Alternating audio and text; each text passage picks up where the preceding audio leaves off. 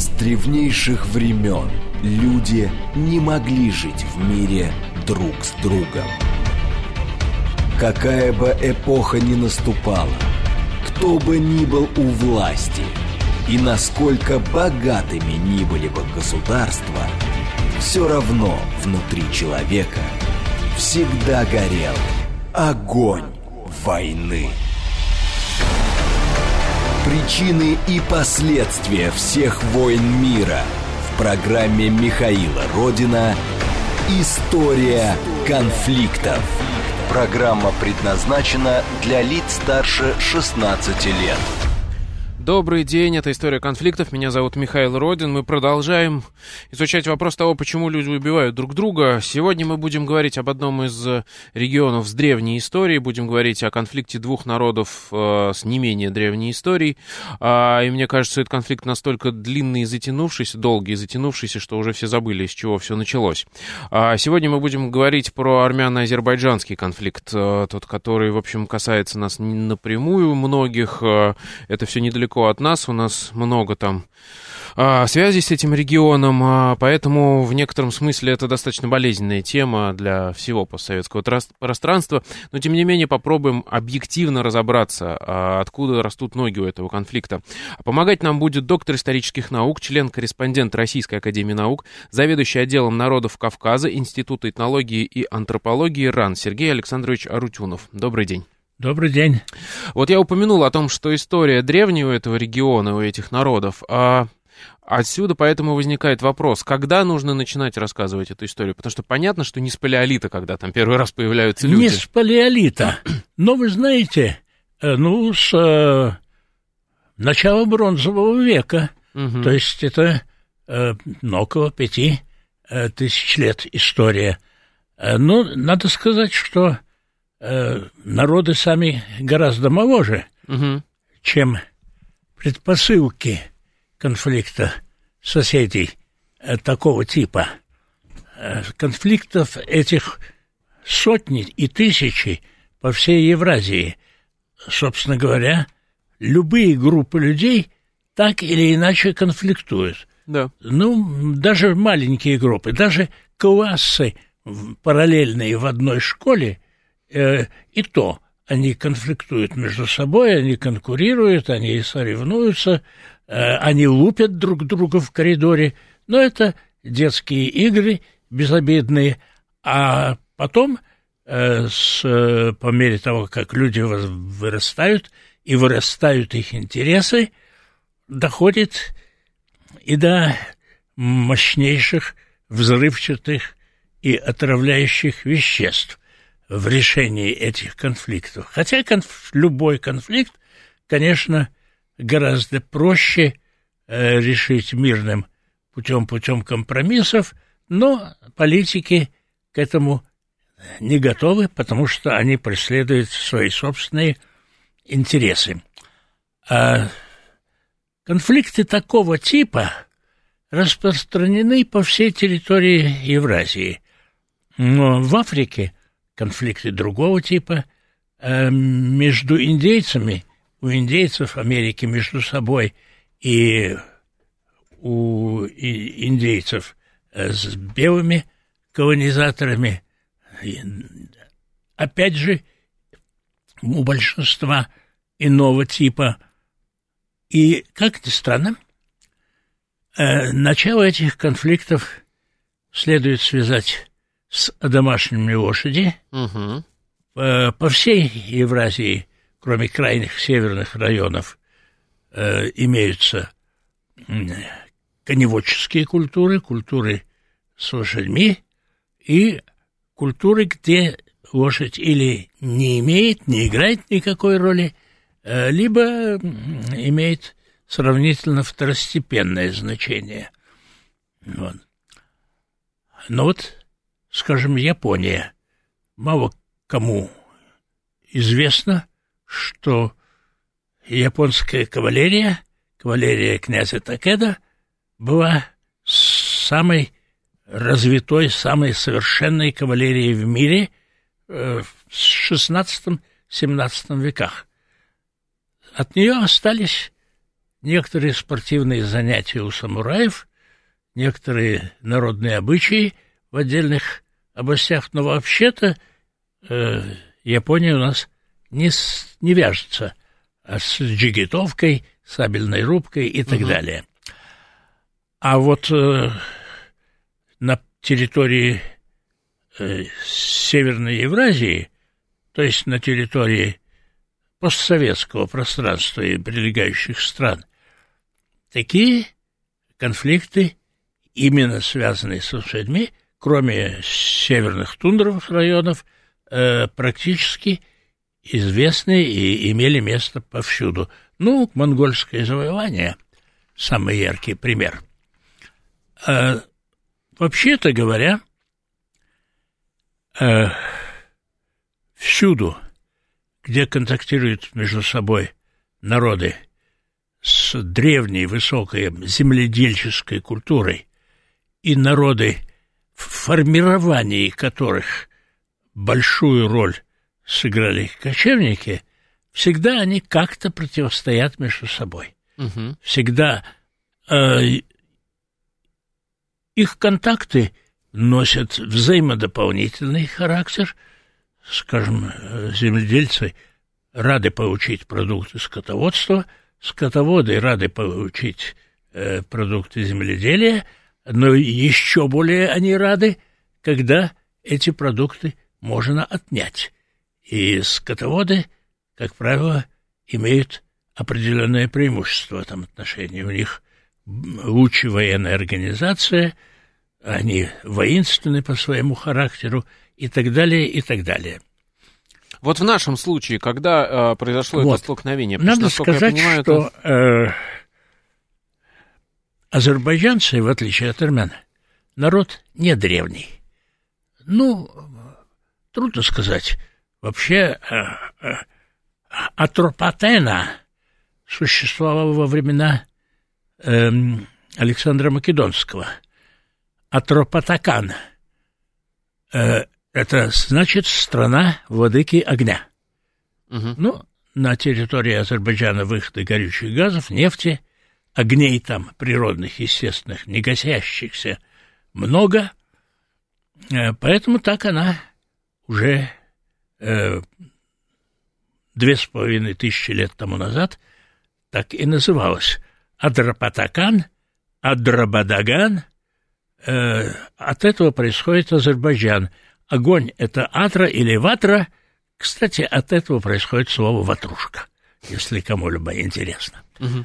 Ну вот, ватрушка – это хлебец, который... Ну, насколько я понимаю, во времена а, Александра Македонского там современный народ не проживали. Ну, я имею в виду Армяне проживали. Ар- армяне, да? Армяне но они проживали. Предки армян, но а, не азербайджанцы. Это не предки армян, у э, Ксенофонта, э, а это пятый век, да, за, за 200 лет до Александра, э, в его Анабасисе э, просто говорится о том, что он прошел угу. через Армению угу. через страну арменов.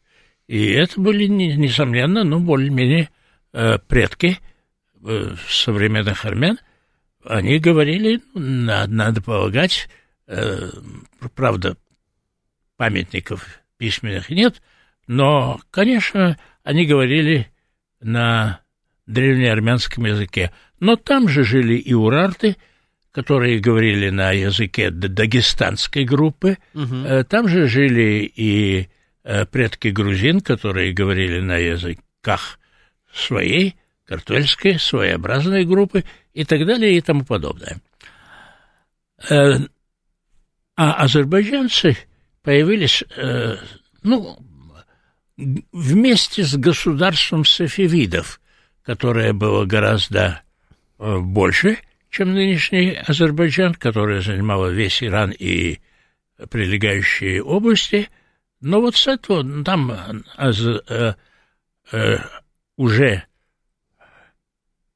именно средневековые ранние азербайджанцы начали формироваться, можно сказать, сформировались, но это был э, предпосылки к этому век XIV, а окончательное формирование э, конец XV и даже начало XVI века Вот с этого времени существуют азербайджанцы, хотя они так не называли себя, и они и по сей день азербайджанцы себя в основном называют тюрк.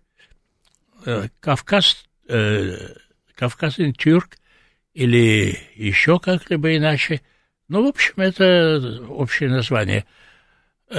Э, у соседних народов для всех э, тюрков, э, ну, от э, Поволжья и до Балкан, э, часто употребляется, чаще всего употребляется наименование татар. Ну, не буду сейчас говорить, как это произошло, угу. но...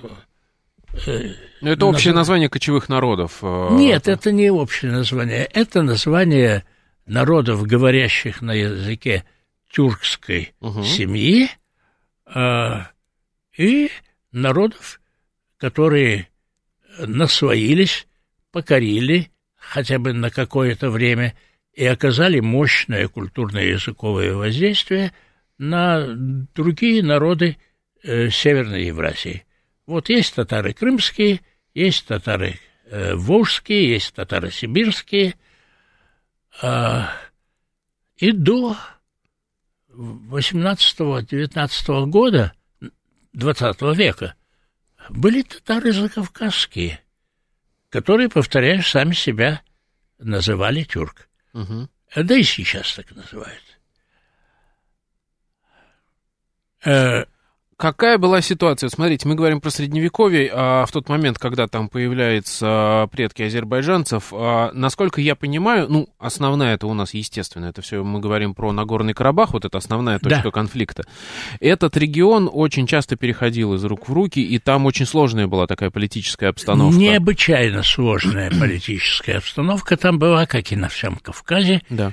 На протяжении трех тысяч лет примерно – на, на протяжении которых мы знаем что-то более-менее достоверное о Кавказе, там были десятки и сотни разных народов, угу. э, как минимум четырех разных языковых групп, а в общем-то даже больше, э, сменялись э, византийцы, византийцам предшествовали римляне, ну, собственно говоря, и византийцы себя называли ромеями, а до римлян там были э, хетты, э, урарты, хуриты, э, анатолийские народы, а до них еще какие-то народы, которые, о которых мы имеем только археологические сведения, но даже э, об именах их можем только догадываться.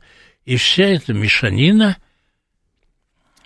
контактировала и конфликтовала между собой – каждое племя и каждое царство, маленькое или очень большое, а потом уже и в античное время уже и громадные империи, дрались за господство в этом регионе, соперничали, заключали союзы, э, но наряду с этим имели временами, по крайней мере, и добрососедские, во всяком случае, взаимовыгодные отношения. Угу. Но так или иначе, все это переплеталось с духовной культурой, так что противостояние оседлого, коренного или считающего себя исконным коренным населения с населением явно пришлым героизирующим обстоятельства своего прихода угу. в эпосе, в легендах, э, в мифах,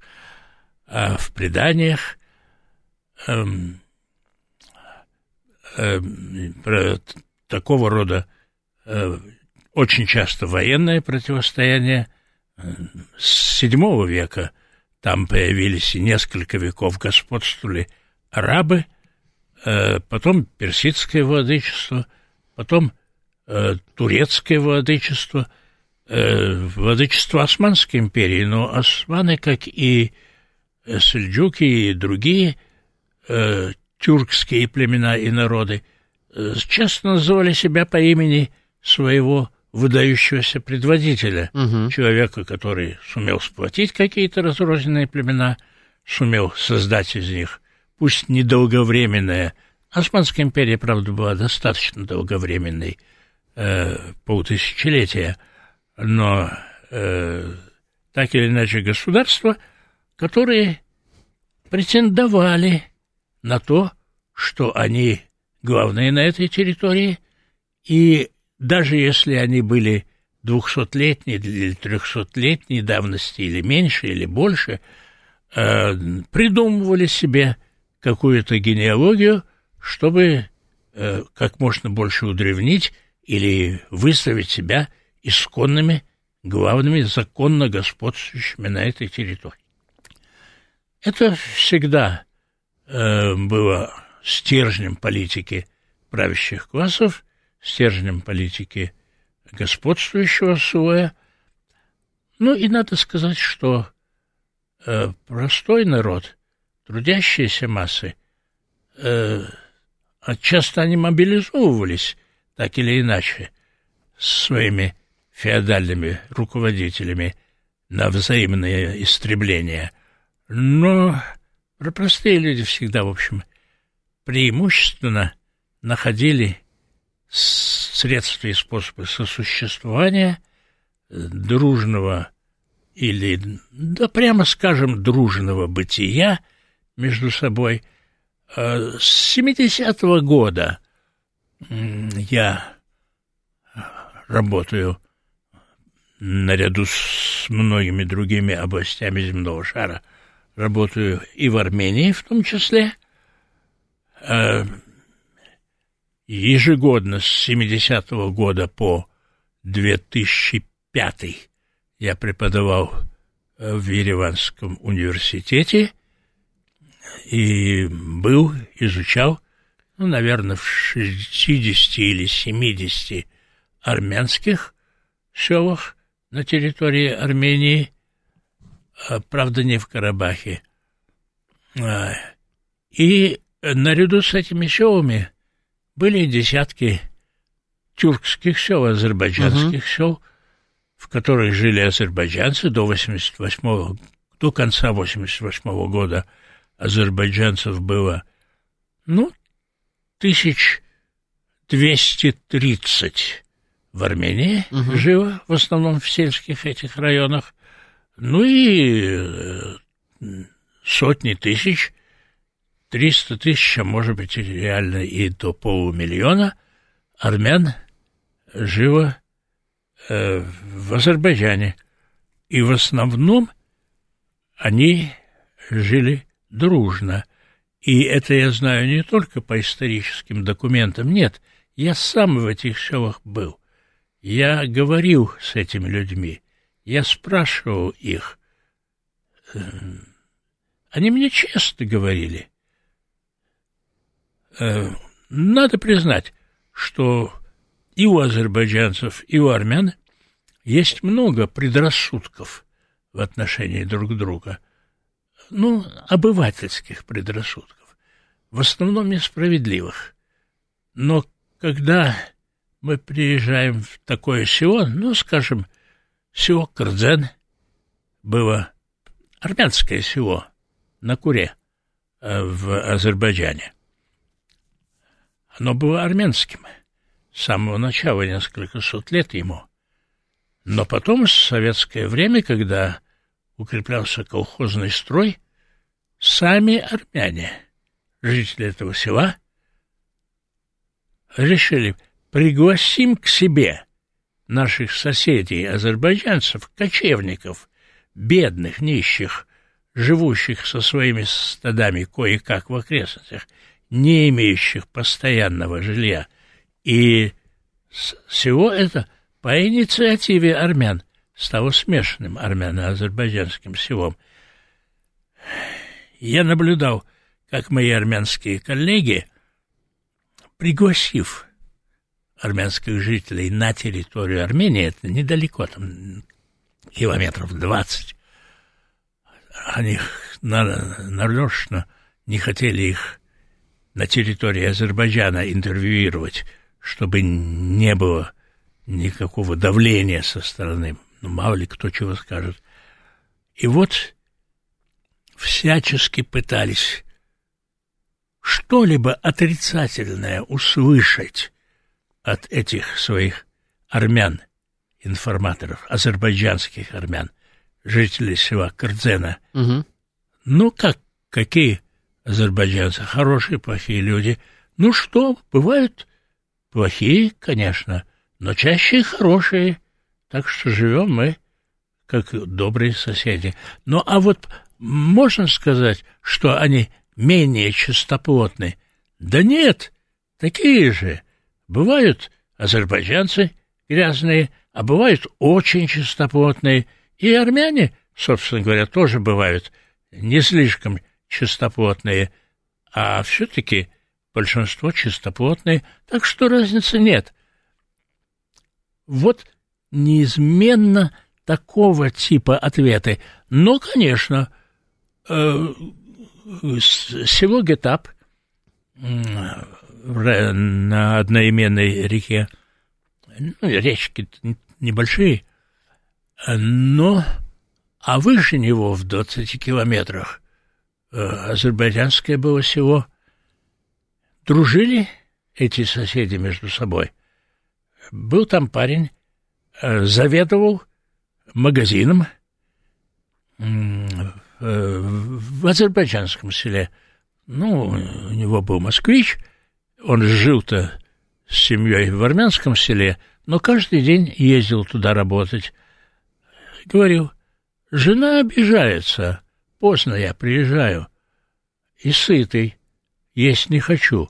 А почему? Да потому что, ну, каждый раз, когда закрываю лавочку, кто-нибудь из моих покупателей заходит ко мне и говорит, что вот, мол, я курицу зарезала, а иногда и говорит, козленка зарезал. Вот приготовили там э, жаркое или там э, какое-то типа сациви блюдо. Ну, заходи у нас, поешь. Зайдешь туда, там посидишь, выпьешь, поужинаешь, домой при, приедешь, уже есть не хочется.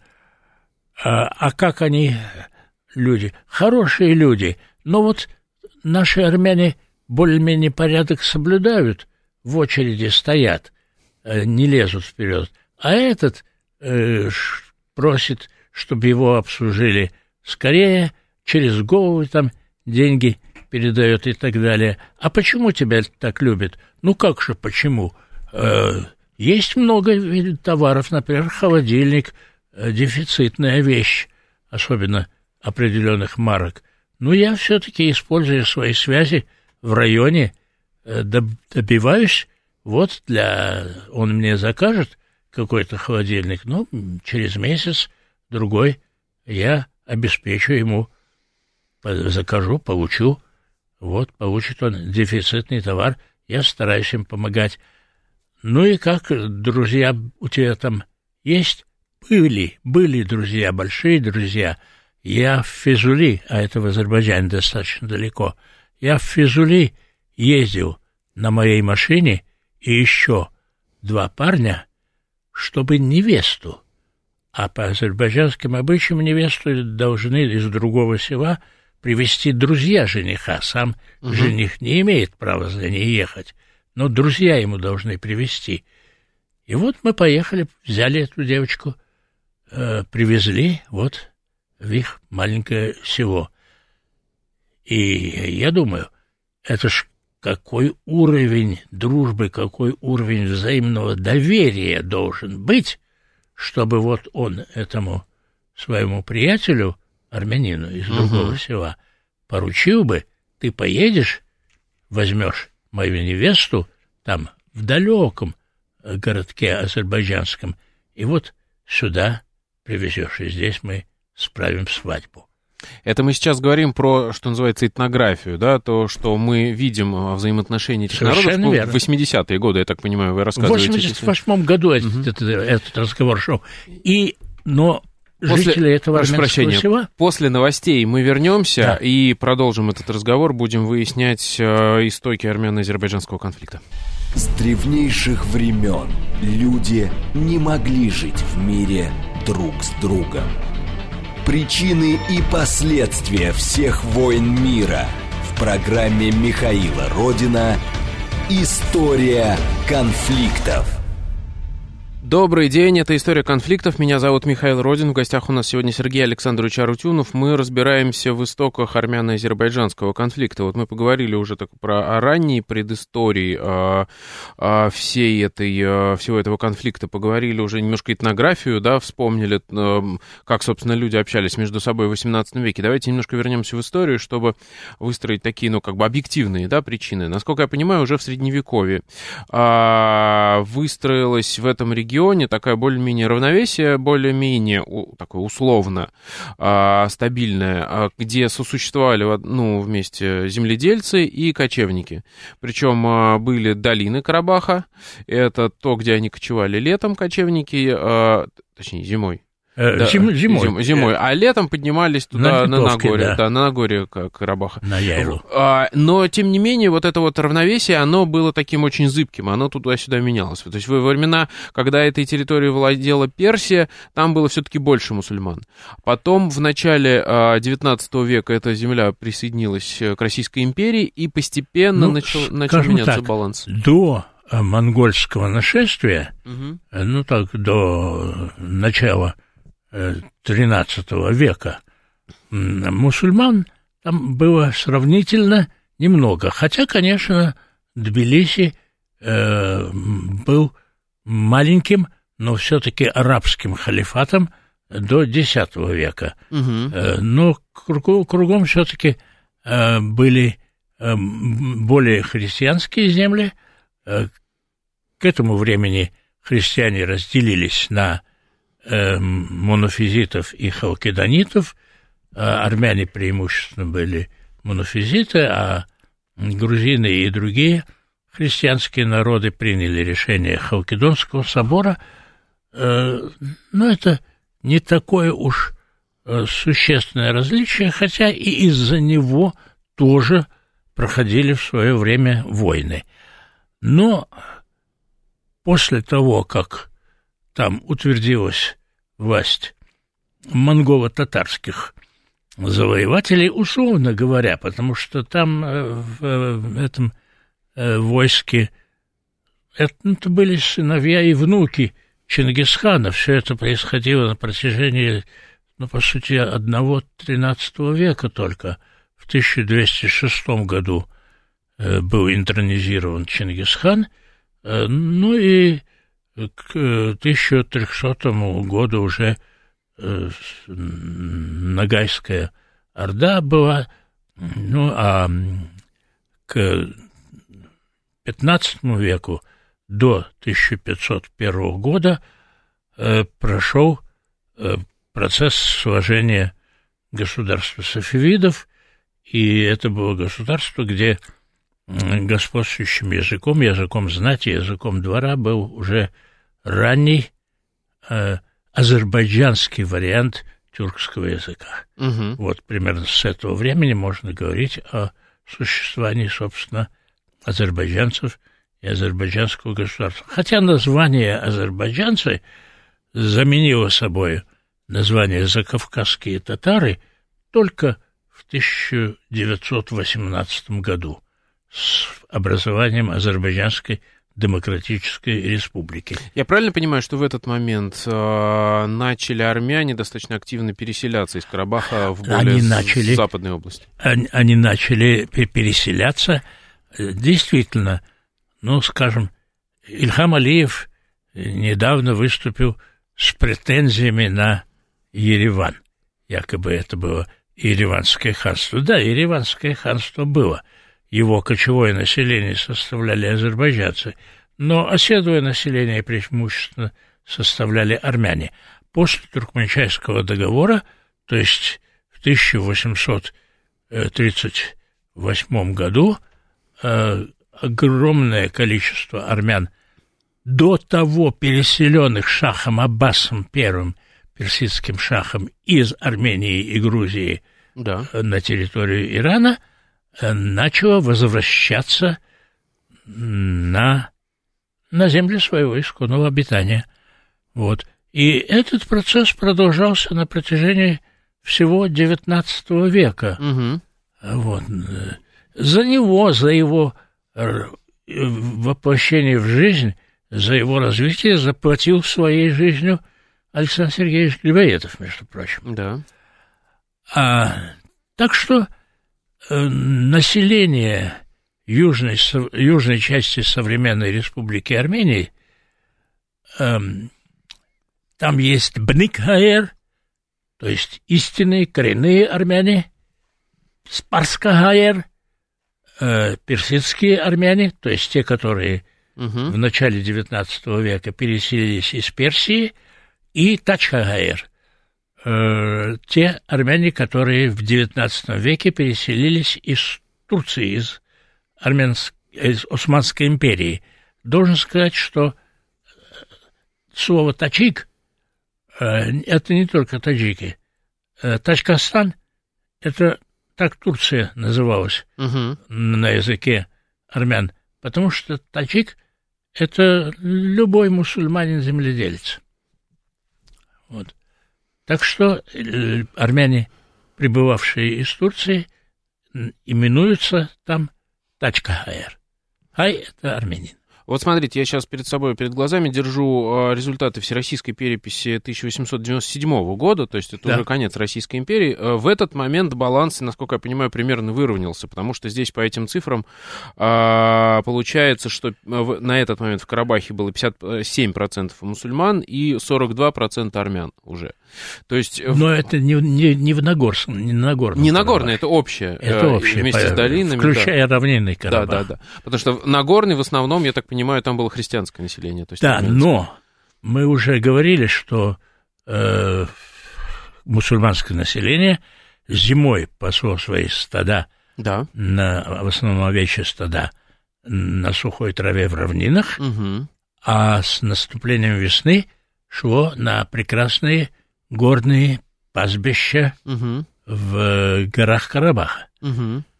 проходя через пояс армянских поселений. И вот, мне кажется, это было а, важной точкой конфликта, когда разрушилась империя. И, а, Совершенно верно. И в этот момент, вот во время революции, там, 17-19 годы... Ну, во время колхозного строительства больше. Потому что армяне, а, поскольку нет центральной власти, которая регулирует все эти процессы, а, ну, как бы успокаивает, да, всю эту межэтническую ситуацию, а армяне начали воспринимать с опаской, да, вот этих а, кочевников, которые а, опять идут туда да, наверх. И да. начали уже этому сопротивляться. Совершенно верно. И тут возник конфликт конфликт. А мусульманы, в свою очередь, им, они знаете, вымрут, да, если им знаете, негде будет конфликт спасти. возник не сразу.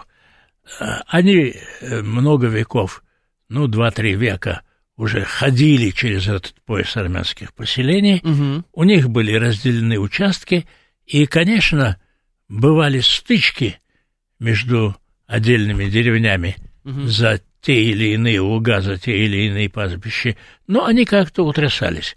И, в общем, было друж... дружелюбное, нормальное добрососедское отношение. Но власти, азербайджанские власти, эм, при Гейдаре Алиеве и э, раньше, при тех э, первых секретарях, которые были до него, а, имели все-таки э, поползновения как-то изменить в Карабахе, да и в других областях, э, баланс в пользу азербайджанцев. Насколько я понимаю, это вот как раз, это же было там в 18-19 году, да? Этот, ну вот и прям... по, да. То есть в тот момент, когда рухнула старая система, нужно было поделиться на новые государства, республики. Да. И в этот момент а, вот, а, вот это новое деление, а, которое не, ну, как бы не управлялось центральной властью, вот там разгорелся ну, самый... Нариман жесткий. Нариманов сначала э, радостно приветствовал установление советской власти в Армении угу. и сказал, что Азербайджан братскому армянскому народу передает эти области Зангезура и Карабаха, угу. пускай там оно входит в состав Армении, но потом, ну, кто-то на него надавил, очевидно, из его приятелей, а может быть и сам сообразил, что какую-то щедрость неуместную проявил, и взял свои слова обратно и стал требовать от тех, кто в руководстве только что сформировавшегося Советского Союза занимался межнациональными отношениями, а это были Орджоникидзе, Сталин и еще не помню кто, э, все-таки оставили Карабах как автономную область в составе Азербайджана. Надо сказать, что карабахцы, армяне, сами были не против, потому что с Арменией их связи были слабы.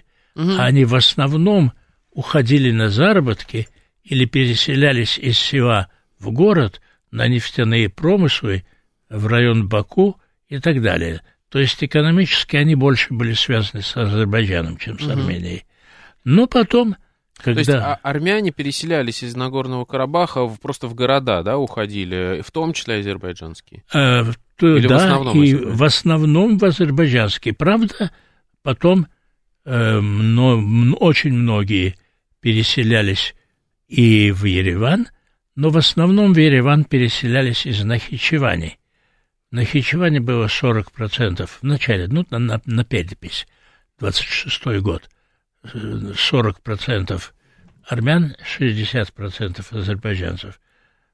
Но в скорости там ни одного армянина практически не осталось. Потому что и не потому, что их выжимали, угу. выгоняли. Нет, люди просто ехали в Ереван охотнее, чем в Баку, потому что они в Ереване могли получить образование на родном языке, притом лучшее качество, чем в Баку, и карьеру жизненную могли делать в Армении, а могли делать везде по Советскому Союзу, так что очень многие из Нахичевани переезжали в Ереван, потом из Еревана э, переезжали куда-нибудь в Центральную Россию или в Среднюю Азию, мало ли, где человек свою жизненную карьеру э, удачнее мог бы сделать. Э, так... Я, я правильно понимаю, что в течение 20 века этот конфликт, он в некотором смысле мутировал? То есть если раньше мы говорим про конфликт двух разных скажем так, хозяйствований, да. то есть а, кочевого и оседлого населения. Ну, скотоводческого, скотоводческого преимущественно да. скотоводческого и преимущественно земледельческого. А в 20 веке все это примерно сравнялось, потому что очевидно, да, что Азербайджан да, давно оседлый народ, и ведут примерно такое же большой, тип хозяйства. Большой разницы не было. Кстати сказать, когда э, отменили в Армении колхозы и скот распределили между крестьянами, то армянские крестьяне настолько уже потеряли интерес и навык содержания скота, что весь этот э, ставший частным скот угу. быстренько продали по дешевке в Азербайджан. Угу. А, и в Кафанском районе Армении пост постоянно приходилось мне слушать жалобы председателей колхозов еще в 70-е годы, а, что вот э, все ребята, парни во всяком случае, да и девушки тоже, кончают среднюю школу в селе, угу. и в селе не остаются, все переезжают в Ереван, все поступают в вузы, все переходят к городскому образу жизни. А мне план выполнять надо. Угу. Кто овец будет пасти, кто сено будет косить. А рядом, в Азербайджане, избыток рабочих рук, и люди готовы делать эту работу, которую армяне делать не хотят. И я предоставляю им, приглашаю их, прошу приехать наше село, угу. предоставляю эти дома от пустых домов сколько хочешь, откуда бывшие их хозяева армянские уехали. Предоставляю им дома, даю суды, даю возможности все, только бы работали, только бы мне овец спасли, потому что овец держать надо, план есть, кормить надо, план есть, стричь надо, план по шерсти есть. Угу. Я без приезжих азербайджанских работников это сделать не могу. И в Кафанском э, районе, ну, до 44% доходило азербайджанское население. И если бы так дальше продолжалось, то Кафанский район пришлось бы как-нибудь передать Азербайджану, потому что там жили бы в основном азербайджанцы. Но тут случились карабахские события. А вот тут как раз интересно, потому что, э, опять же, получается, когда есть общий, ну, котел, можно сказать, вот Советский Союз, да? Да. И вот эти все перемещения, а, и экономика, пере, переселение людей туда-сюда по экономическим причинам, они, в общем, не, не носят такой острый характер, да, проблемный. Но... А вот когда начали делиться опять э, республики, да. уже национальные государства ну, начали это возникать. страшная проблема. Но надо сказать, что очень многие армянские руководители районов, вот в Кафанском районе э, руководство районное, ну, при, вынуждено было мириться с этим положением, и рос постоянно процент азербайджанцев. Потом, потом он резко упал до нуля, потому что все азербайджанцы, как конфликт разгорелся, переехали из Кафанского района обратно в Азербайджан. Угу. Но, скажем, в Гурийском районе, соседнем, э, секретарь райкома,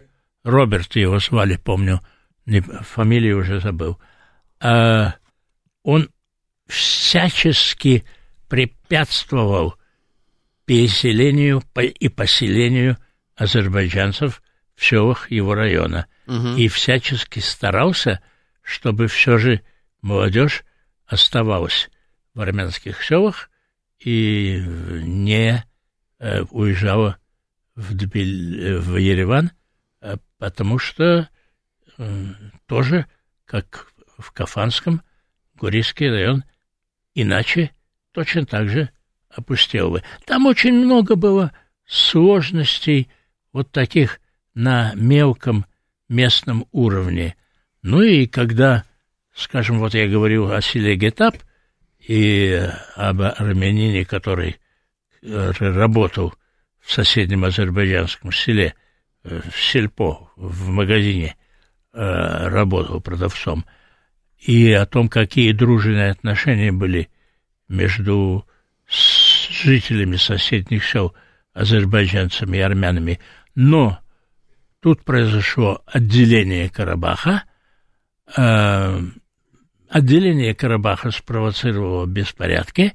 Беспорядки, ну там два человека случайно были убиты в какой-то драке. Это азербайджанская пропаганда раздула. Я как раз в это время был в Баку на международной конференции. Э, ну, там много можно сказать о невежестве, скажем, американских участников этой конференции, которые не представляли себе, что какие проблемы на Кавказе, что здесь творится. Но я помню, как азербайджанцы, э, участники тоже конференции, старались выгородить себя и показать, и как потом всех участников конференции, ну, иностранцев прежде всего, повезли на экскурсию в Сумгаит – сразу после событий, после погрома, после резни. Ну, а я, меня выпроводили, я особенно и не стремился там задерживаться, э, рано утром следующего дня на самолет посадили и отправили в Ереван. Тогда еще можно было из Баку в Ереван самолетом перелететь. Угу. Все пассажиры самолета были армяне, которые уже начали бежать из Азербайджана в Армению. Есть какие-то объективные причины а, вот этого вот возникновения вот этого жесткой фазы конфликта, я имею в виду? Нет, Карабахе. она была спровоцирована, она была спровоцирована Сумгаитским погромом, тем, что на Сумгаитский погром не отреагировали общесоюзная власть должным образом – стар, постарались спустить на тормозах. Угу. Это так же, как... А... Я просто к чему не бывает же на ровном месте. Вот мы говорим о том, что вроде не бы там все, все стабилизировались. Месте. Одни переезжают в город, другие переезжают в, в Армению, чтобы там Огромное еврейское раз, лобби, и... которое существует в Соединенных Штатах, или, скажем, израильское лобби, произраильское лобби, эм, оно было сформировалось за счет очень глупой, недальновидной политики царского правительства, которая потворствовала деятельности черносотенцев, не принимала должных мер э, по случаям еврейских погромов, и, ну, нельзя Но это сказать... другая история все Такая же. По существу точно такая же история. То есть вы хотите сказать, что советские власти не, э, не смогли проконтролировать момент Конечно. возникновения вот этого межэтнического конфликта и не пресекли его? Вы знаете, Василий Иванович. Бангладеш образовалась. Да ты, Петька, главное, не расчесывай, может, она и так пройдет. Вот это Бангладеш э, не, не прошла так. Хотя ее можно было залечить тогда, когда она только-только образовывалась. Если бы советская власть была бы в- в конце 80-х годов достаточно мощной, если бы она о чем-то думала, кроме собственного благополучия и удержания этой самой власти у руля государства, если бы оно продолжало социал-демократическую национальную политику, которую худо-бедно преследовали большевики, вы, выполняли, осуществляли большевики э, в 20-е годы, если бы не было бы всех этих сталинских безобразий, ну, что говорить, если бы да кабы. История не знает сослагательных наклонений, но при ином э, позиции власти, даже существующей, большевистской, э, всего того безобразия, которое привело к рас- распаду Советского Союза и к потрясающему снижению и экономического, и образовательного, и какого угодно уровня по всем почти по всем постсоветским государствам, все могло бы быть иначе. Хорошо, сейчас, в нынешней ситуации, э, возможен, после всех вот этих кровавых событий, а, возможно ли примирение и э, мирное решение? проблемы? Невозможно. В течение ближайших ста лет не будет возможно. Должно смениться, по крайней мере, два-три поколения. Мгм. Ну, немцы и французы сейчас живут более или менее мирно. А англичане и французы совсем мирно. Хотя есть некоторое пренебрежение, Мгм. есть некоторые предрассудки, Мгм. э, но и, э, но и у них э, и у них есть. Но в целом ничего. Но какие были враждебные отношения между Англией и Францией во время Столетней войны Да. при Жанне Дарк? Но это было давно. Но Франция и Германия из-за кусочком маленького Эльзасового Тарингия в две чудовищные войны оказались ввязаны. Мгм. Э, миллионы погибших людей. Ну, то есть вы считаете, что только время это все залечит, и два, три, четыре, может быть, поколения должно пройти, чтобы В общем, так. все В общем, так. Это Луч- если не будет новых э, конфликтов Конечно, при, при многих, если. Ладно, спасибо вам большое. Это была программа «История конфликтов». Меня зовут Михаил Родин. В гостях у нас был сегодня Сергей Александрович Арутюнов. Мы пытались разобраться в истории армяно-азербайджанского конфликта. Спасибо вам. До Спасибо встречи вам. в следующее воскресенье. Пока.